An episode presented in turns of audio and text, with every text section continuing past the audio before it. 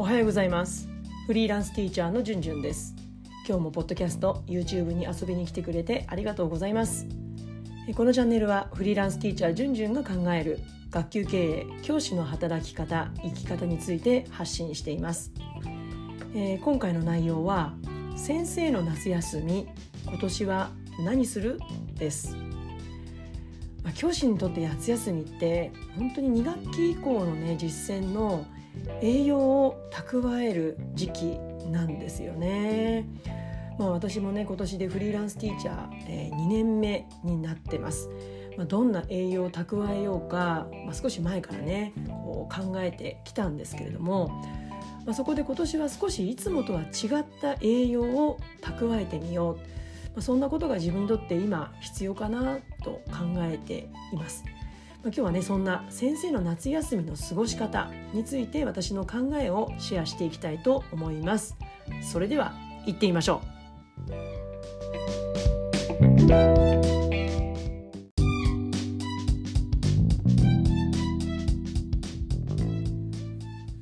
今年の夏休み、どんなことをしようかなと考えているかというと、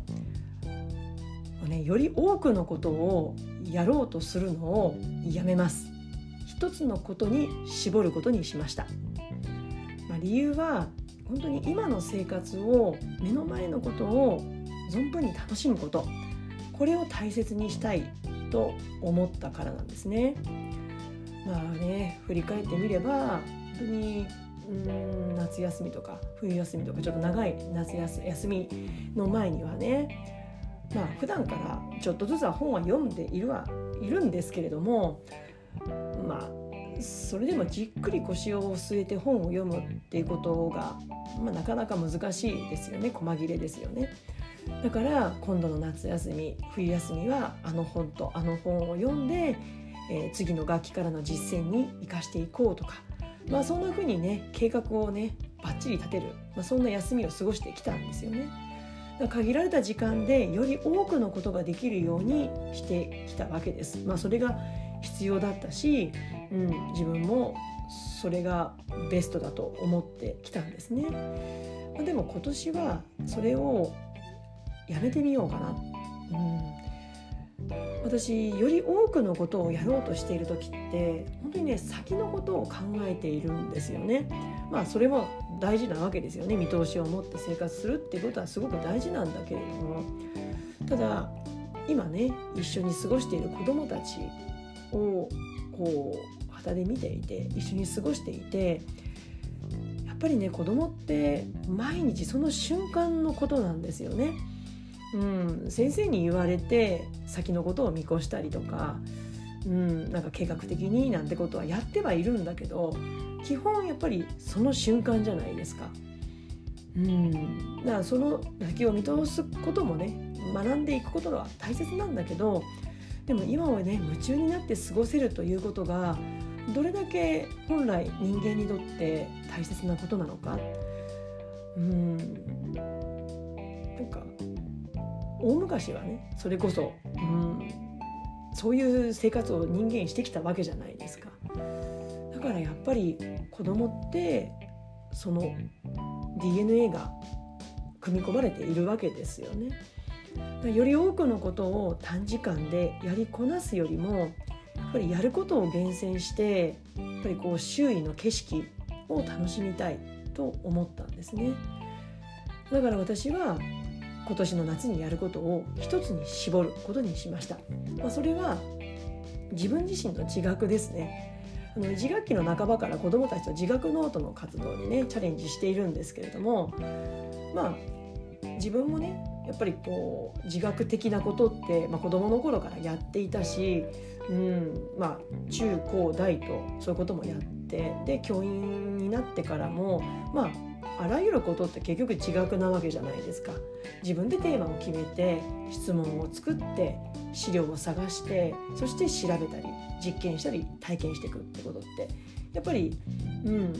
大人も必要なわけですよね。でそういうことをしながら質問の答えを見つけて、だからこういった一連の学びのサイクルをなんかこう体験しておくことってやっぱりすごく大事だな。だからこそなんかこう今まではね、なんか次の実践に、2学期からの実践に生かされる、その自分が欲していたものなんだけれども、ちょっと全く違うところからやっぱ自学してみようかなって思ったんですね。そのテーマは何かというと、動画編集ですね。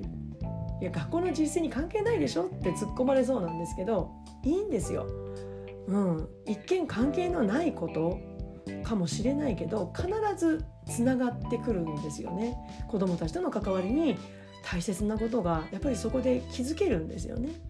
そしてできる限り、私今回は教育書を読まないように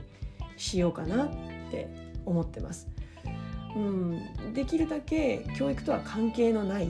もの、本を手に取って、でもう自分に興味のあるもの、それをじっくり読んでみたいなって思ってます。できればキャンプでもしながら、ヘッドランプでね、星空の下で本を読めたら、本だと目が辛いかな、やっぱり、iPad ミニかもしれないんですけども、そんなところで読めたら最高だなって思います。で、こうするとね、こうやって話をすると、いやいいよね先生って、夏休みがあってっていうふうに思われるんですけれども、日本のね、小学校の先生たちのオーソドックスな夏休み、一応言っときますよ。もうね、いい加減にね、学校の先生って子どもたちと同じように夏休みって仕事してないんでしょって、勘違いされている方は、別に勘違いされても全然いいし、外国だとね、もう夏休みそのものはなんかこう勤務を解かれて、お給料も出なくて、他の先生たちはそれぞれね、他の仕事を探してその仕事をするっていうようなところもあるみたいですし、日本はね、もちろんお給料は出るわけですから、そこにねコミットするっていうのは、それは当然だとは思うんですけれども、ただやっぱりね、子どもが登校しないということで、やっぱりこう日々ね、もう深呼吸を忘れるほどの関わりをしてるわけじゃないですか。だからそこに一旦一呼吸ついて栄養を蓄えるってことは、やっぱりね必要なんですよね、教員にとっては。なので、でもね、だからといって全く休んでるわけじゃないんですよ。念のためにね、夏休みの教員の仕事内容について簡単にお話ししておきます。全部でね9つぐらいかなと思って整理したんですけれども、まず1つ目です。個人面談があります。私は今回はね、学期中に行ったのでないんですけれども、個人面談を夏休みに設定している学校もあります。2つ目は林間学校などの引率ですよね。そういったものが夏休みに組み込まれている学校もあります。そして、いろんなね特別授業を組んだりしますよね。あとは4つ目は、これコロナでね随分中止になってますけども、水泳指導などが過去ありました。そして5つ目、公務文書ごとの出張会議ですね。これはレポートを作成して参加するということもあります。そして6つ目が、これ公務文書っていうことは教育委員会絡みなんですけれども、教育委員会が主催している各種研修会の参加ですね。これ別に参加しなくてもしてもどちらでもいいんですけども、自分が参加したいというものがあればね、ここに参加することができます。そして7つ目、自主的に参加する、民間のね各種研修会などの、講座ですよね。そういったものに参加する場合もあります。私はどちらかというと、この7つ目の自主的に参加する民間のね、研修会、講座に参加することがとても多かったです。あとは国立大学、国立の附属小学校の研究会とかにもね、参加することもありました。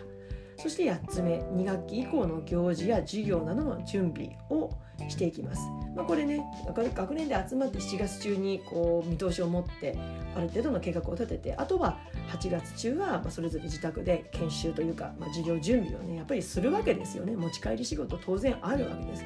学校に行ってやることもあるかもしれないけども、自宅でもやると。在宅ワークみたいなもんですよね。そして9つ目は、これね年次研修が、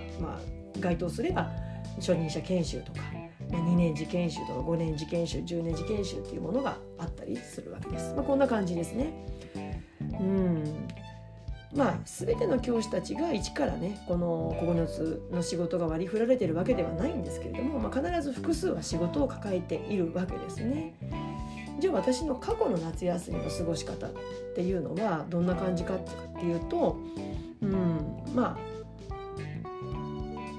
そうですね、やっぱ民間の研修会に参加することが多いってさっきもお話ししましたけれども、まあ、ここでねやっぱりこう自分の実践に大きな影響をね、その後の実践に大きく影響を与えるものも出会ったりするんですよね。プロジェクトアドベンチャーという PA と言われているものが体験学習の勉強会に泊まり込みで参加したこともあったし、まあ、そのことは自分にとってはすごく大きな体験でしたね。とにかく栄養を蓄える時間なんですよね。まあ、本を読んだり専門書を読んだりとかね、あとはねやっぱり40代の前半ぐらいから夏休みの長期の休みごとにこの先の人生の歩み方っていうのを考えて、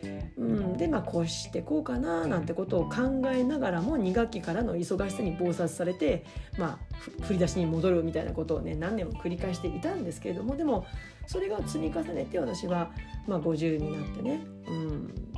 フリーランスティーチャーというか、まあ、一旦ね公立小の教員を退職するっていう道を選択したわけですけれども、だからやっぱり必要だと思うんですよね。普段は子どもたちのことを中心に考えることがすごく多いし、自分のことは後回しになっているので自分のことにきちんと向き合うっていう時間が、まあ、冬休み春休みよりもやっぱり夏休みっていう長期の、夏休みにはそういうことが自分に向き合える時間になるんじゃないかなって思います。だからとても重要なんですよね。だからね夏休みの過ごし方って本当に自分が今欲しているものでいいと思うんですよね。最初にお話したように私は今年は教育書に手を出しませんとか、もう一本絞って動画編集のことを自学で、探求しますっていう一見学校の仕事とは関係のないことをやろうと私はしてるけれども、別にそれを皆さんに知ってくださいとかそのことを言うつもりもさらさらないし、経験年数によってはやっぱり教材研究することも必要だしね、学期2学期以降の2学期からの見通しを持つ時間に取った方がいいかもしれないし、